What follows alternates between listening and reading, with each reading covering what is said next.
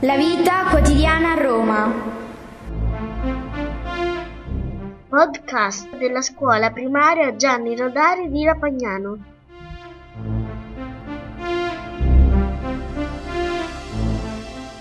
Inizialmente a Roma non c'erano scuole, pertanto i giovani venivano educati dal padre familias e gli insegnamenti principali riguardavano tre cose.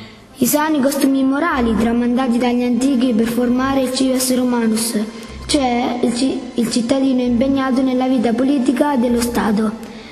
Insegnamento delle nozioni fondamentali della scrittura e della lettura e la narrazione delle gesta dei personaggi storici più illustri.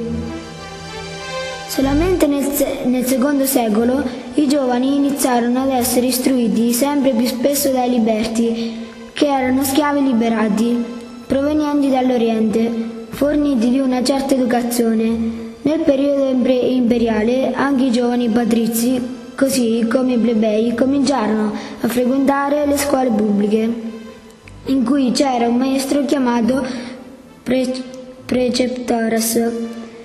Intorno ai 16 anni i ragazzi plebei venivano addestrati a fare la guerra, mentre i giovani patrizi erano costretti ad assistere alle assemblee pubbliche dove si discuteva di economia e politica.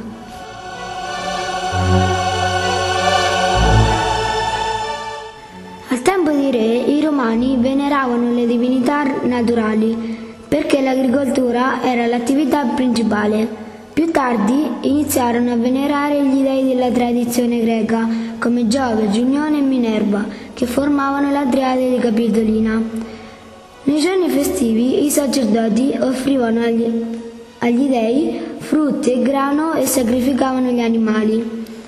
Vi erano poi sacerdoti chiamati aurispici che esaminavano il fegato delle vittime e, a- e altri chiamati auguri che osservavano il volo degli uccelli e i, e i fenomeni naturali per interpretare il volo divino.